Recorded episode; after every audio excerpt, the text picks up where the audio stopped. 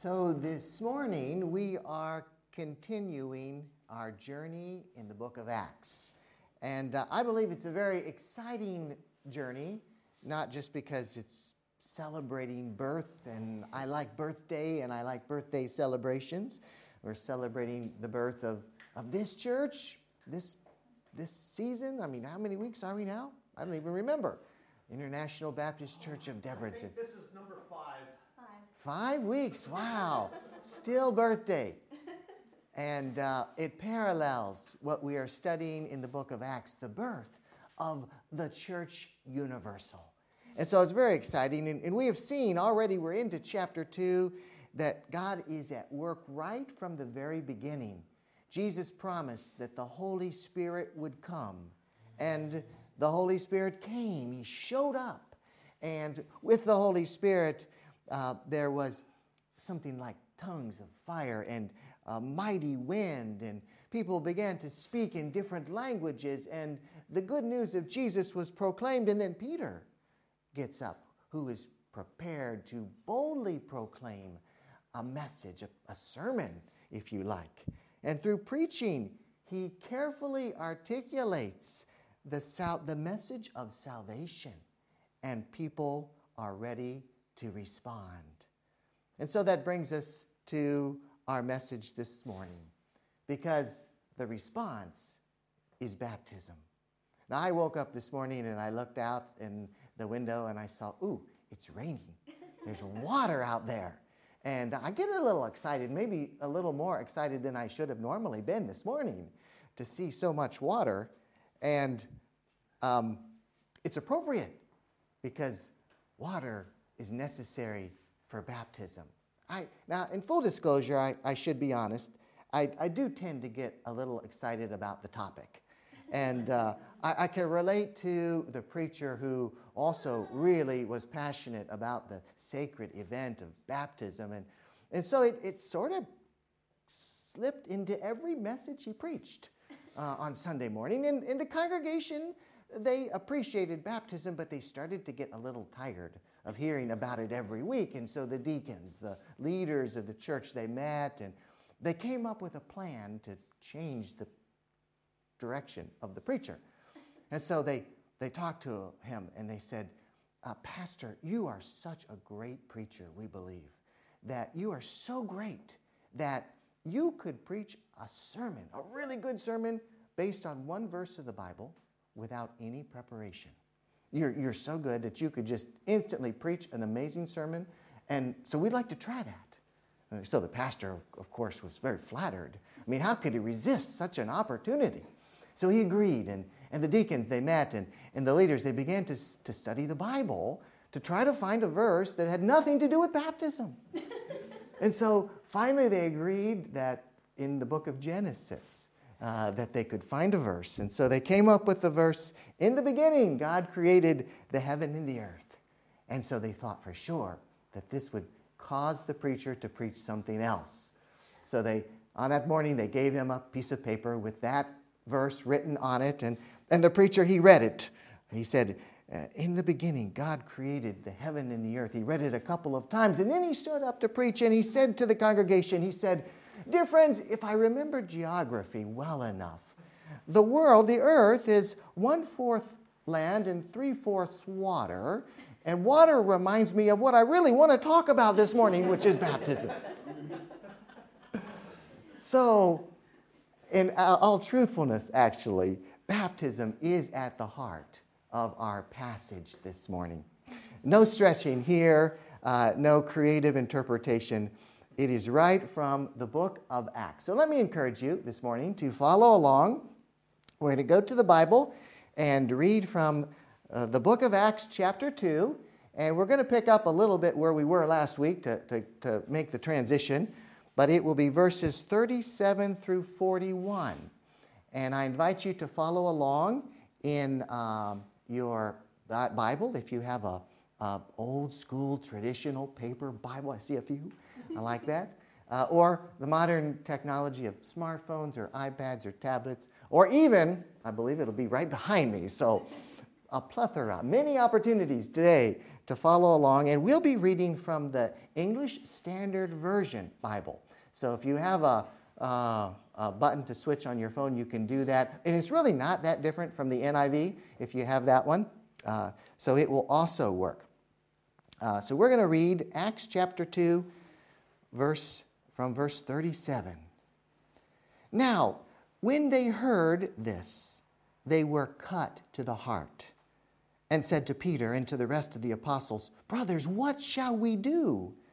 And Peter said to them, Repent and be baptized, every one of you, in the name of Jesus Christ, for the forgiveness of your sins, and you will receive the gift of the Holy Spirit.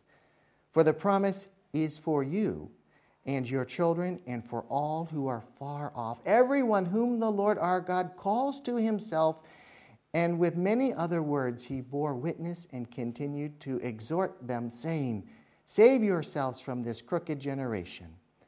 So those who received his word and were baptized, and there were added that day about 3,000 souls.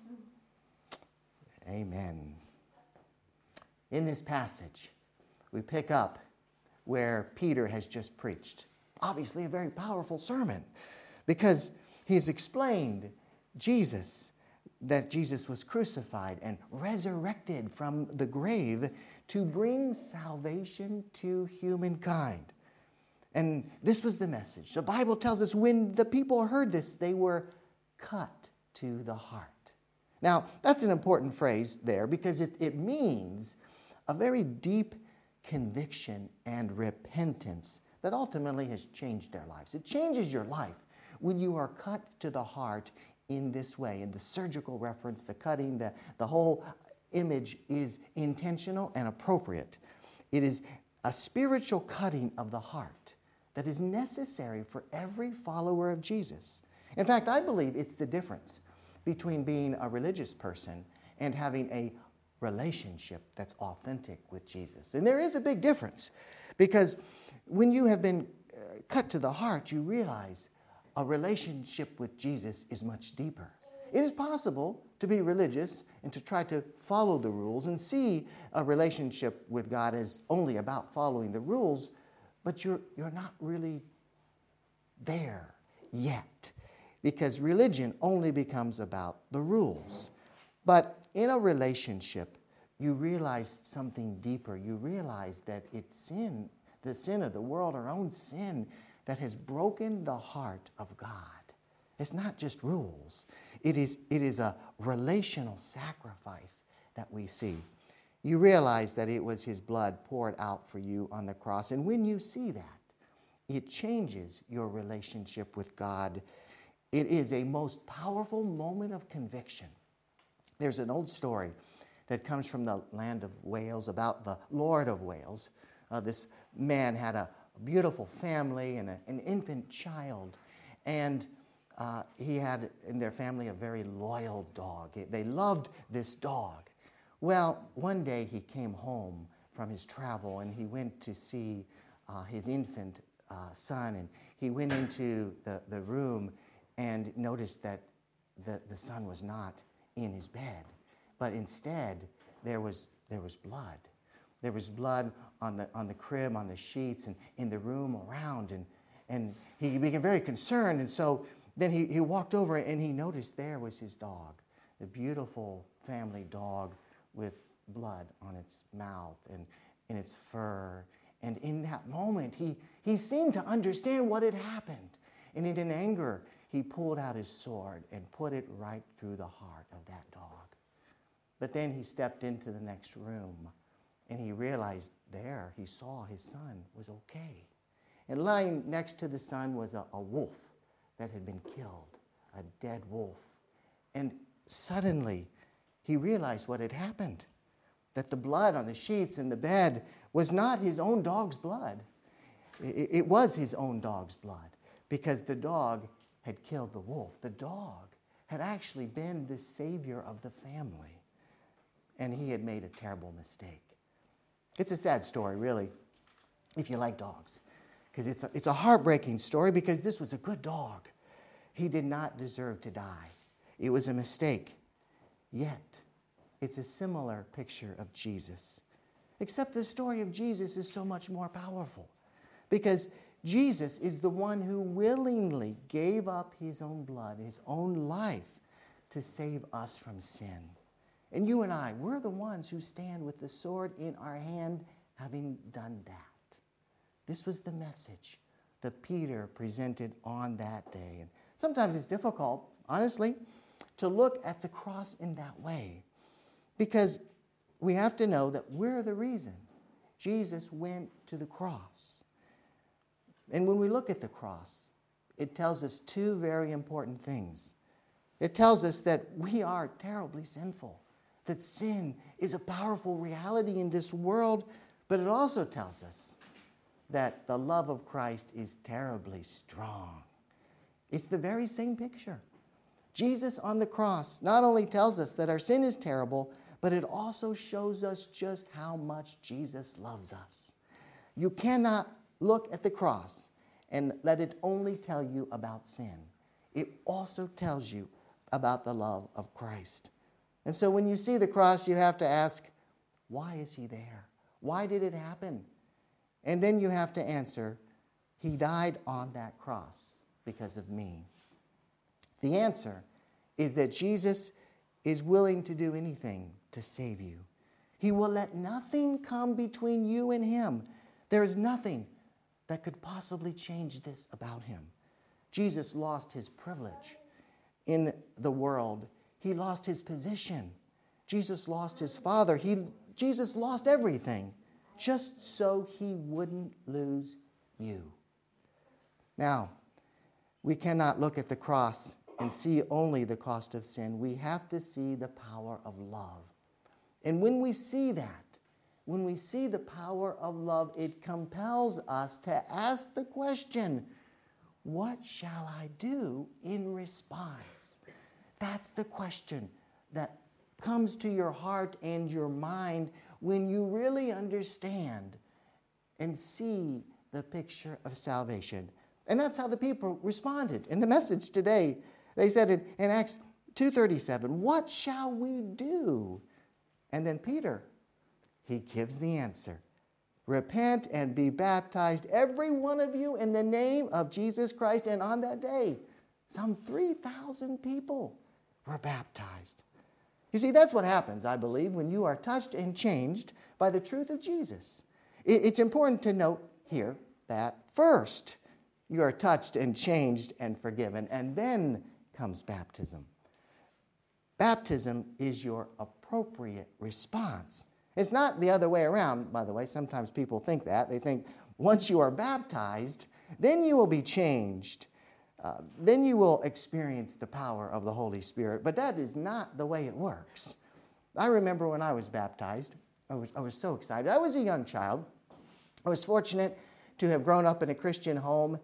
But even at the age of a child, I understood that baptism was, was an expression of salvation, of faith in Christ. And I was so excited. I, you know, I, I, I my, we had white robes we got to dress up into. And I wondered what it would be like because I'd never been baptized before.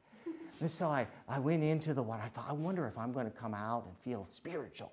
Maybe I'll have a halo or wings or something. Maybe, you know, who knows? Maybe I'll feel like I got magic in my fingers. And, and so I went into the waters of baptism and I was baptized and, and I came out and you know what I felt? Wet. That's it. I just felt wet. That's because baptism is nothing magical about it. It is an expression of faith, an, an expression of receiving the gift of the Holy Spirit. One theologian said it this way He said, Receiving salvation involves admitting our need through repentance and accepting Jesus as Lord and Savior. It results in our reception of the Holy Spirit and is expressed through baptism in His name. Baptism is symbolic of the work and presence of Jesus in your life. And that's what Christian baptism means. And, and this is actually, this passage is actually the first expression, the first occasion of Christian baptism in the Bible because there were other baptisms, and every other baptism before this moment wasn't fully Christian baptism because it was prior to the death and resurrection of Jesus. So think about that. Even when Jesus was baptized, it wasn't technically Christian baptism yet. And John, John had lots of disciples. John baptized lots of people. Baptism was a thing. It was, it was not just in Christianity, but it was not quite Christian baptism because they had not yet experienced the death and resurrection of Jesus. This is the first experience of Christian baptism where baptism is symbolic of the work and presence of Jesus in one's life. It is a special and holy way to, holy meaning W, like whole, holistic way to explain and profess a relationship with Christ that is new and life giving, filled with hope and love, and touched and changed by no one other than Christ Himself. I like how Ephesians chapter 4, verses 4 and 6, it tells us there is one body and one spirit, just as you are called to the one hope that belongs to your call, one Lord, one faith, one baptism, one God and Father of all, who is over all and through all and in all.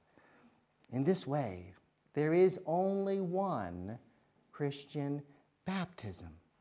But it doesn't mean you can only experience it once. Uh, in fact, the very fact that we are this morning in a Baptist church gives testimony to that fact. Uh, have you ever wondered where does a Baptist church get the name Baptist? I told you we were going to talk about this.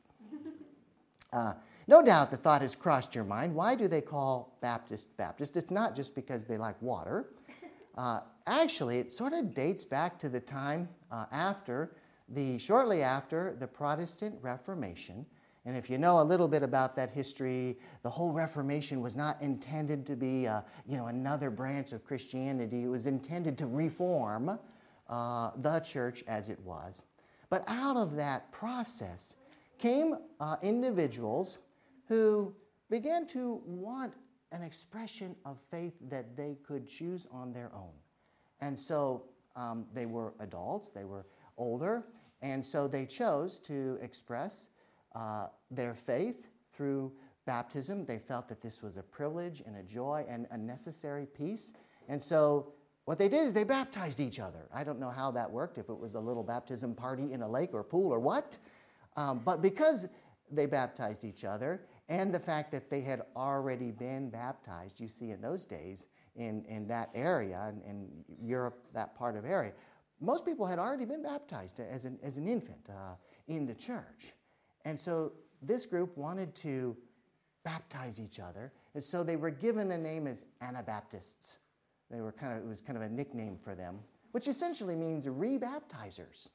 So the, these Baptist Christians were called rebaptizers, uh, and uh, the, over the years we've sort of lost the re. So it's now it's just the baptizers, and it's even shorter than that because it's just Baptists. so therein lies the history a bit of the name Baptist.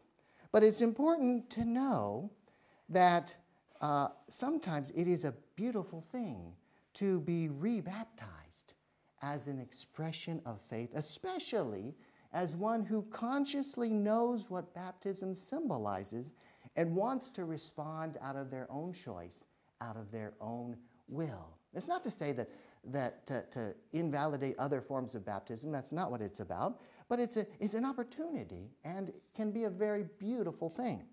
I like to tell the story of my wife, who I'll tell very carefully because she's sitting right here.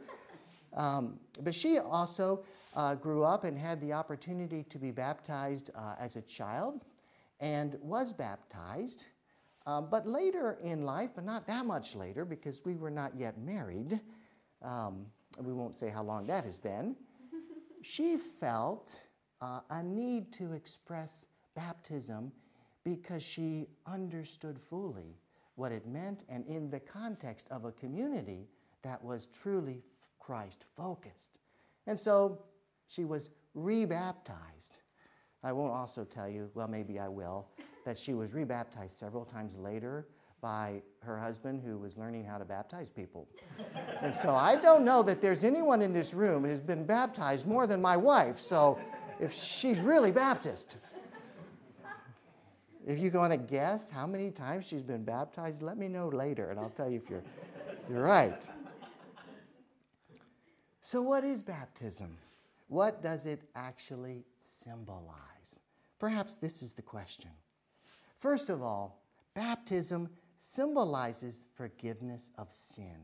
It is really taking away, is the symbol of taking away of guilt and condemnation that is only possible through the blood of Jesus.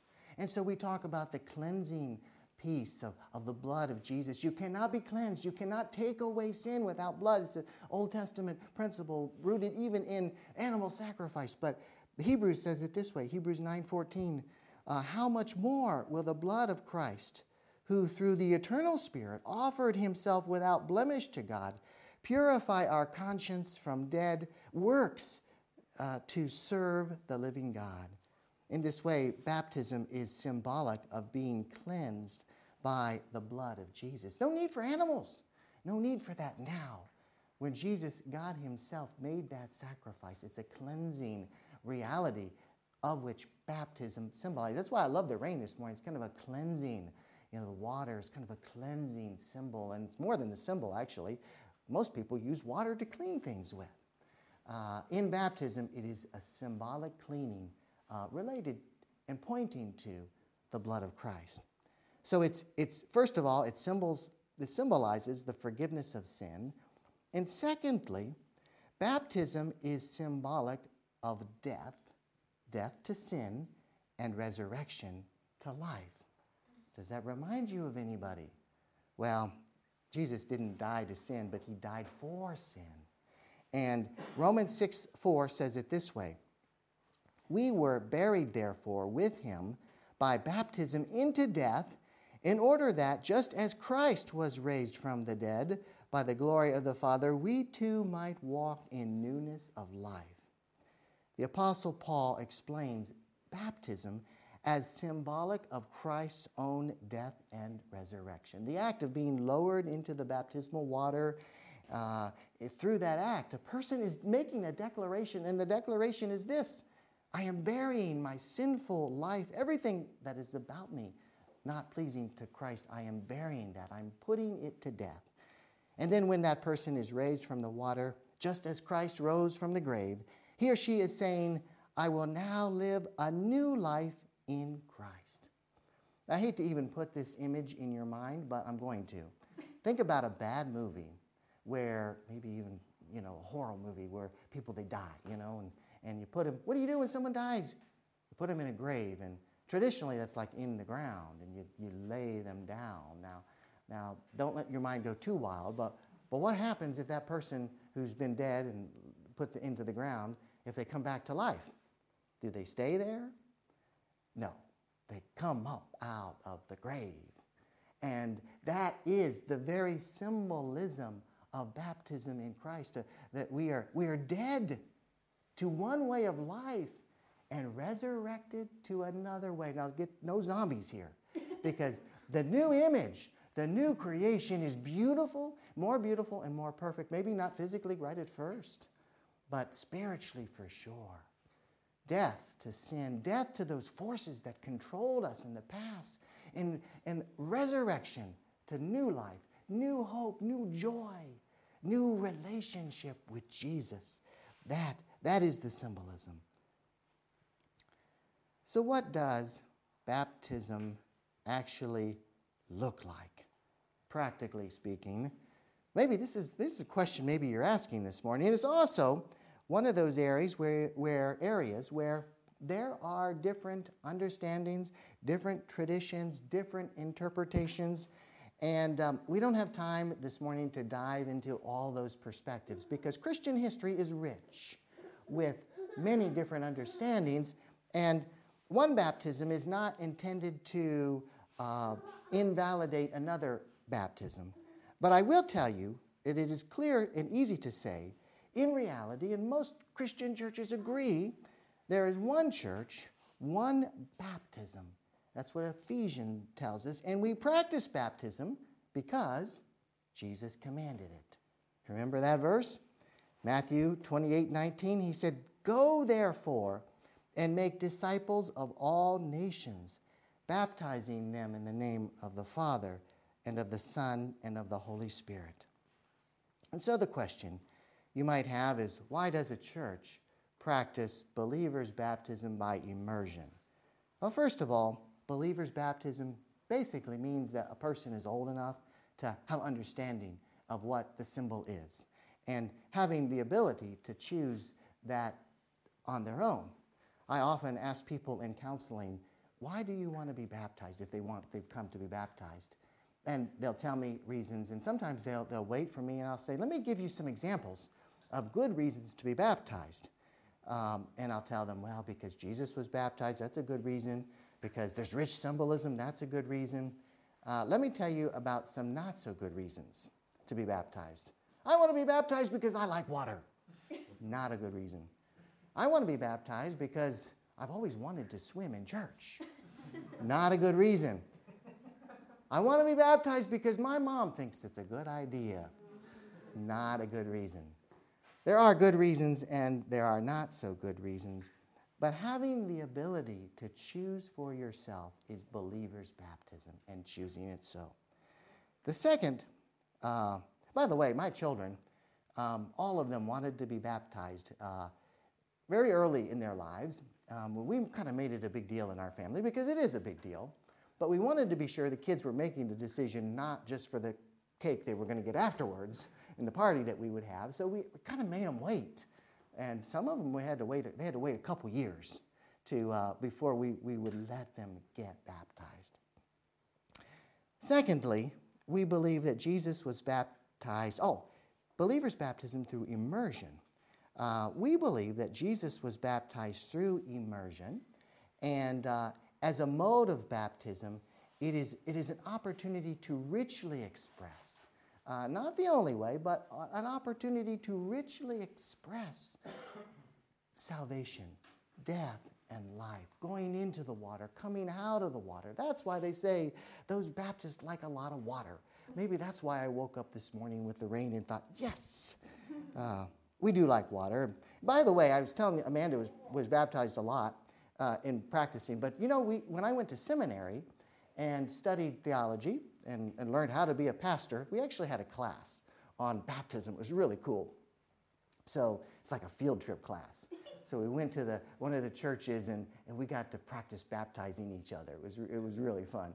And uh, our professor, who at the time was the president of the seminary, he said, Now, this is an opportunity. Don't make your baptism neat. Don't, don't be quiet about it. Get in that water and splash.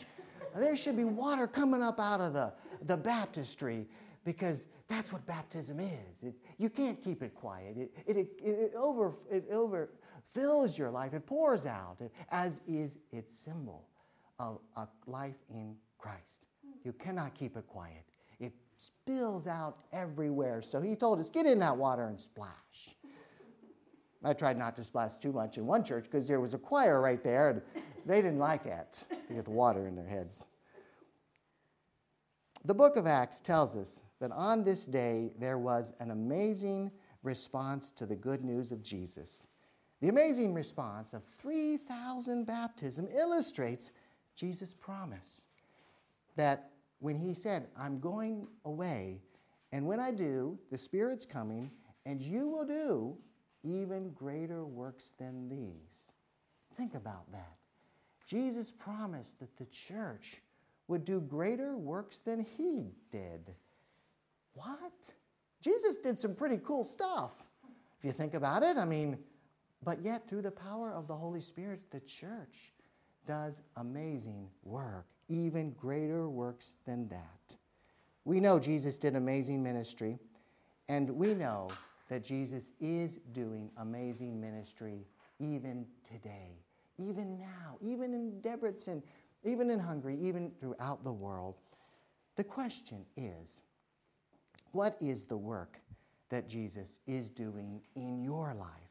What great thing has Jesus done or is he doing today? Baptism is a celebration of Christ in and through your life. And I want to encourage you to consider baptism if you haven't already, or maybe even consider rebaptism as an adult or one who now understands its symbolism and proclamation of faith. In fact, there are many good reasons to be baptized, and these are among them. Um, it's a wonderful opportunity to celebrate the work of Christ who has been at work in our lives, who is at work in our lives today, and promises to be at work in our lives forever. Baptism is a celebration of the work of Christ. In fact, we're going to have a baptism. Uh, it's almost already scheduled, December 19th. Uh, I say almost because we're still checking out the logistics, but we already have a couple of our church family uh, who uh, are preparing to be baptized.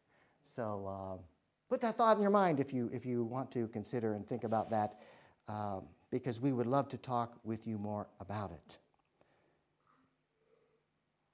How is Christ at work in your life this morning? I can't answer the question, how is he at work? But I do know 100% that Christ is at work in your life today.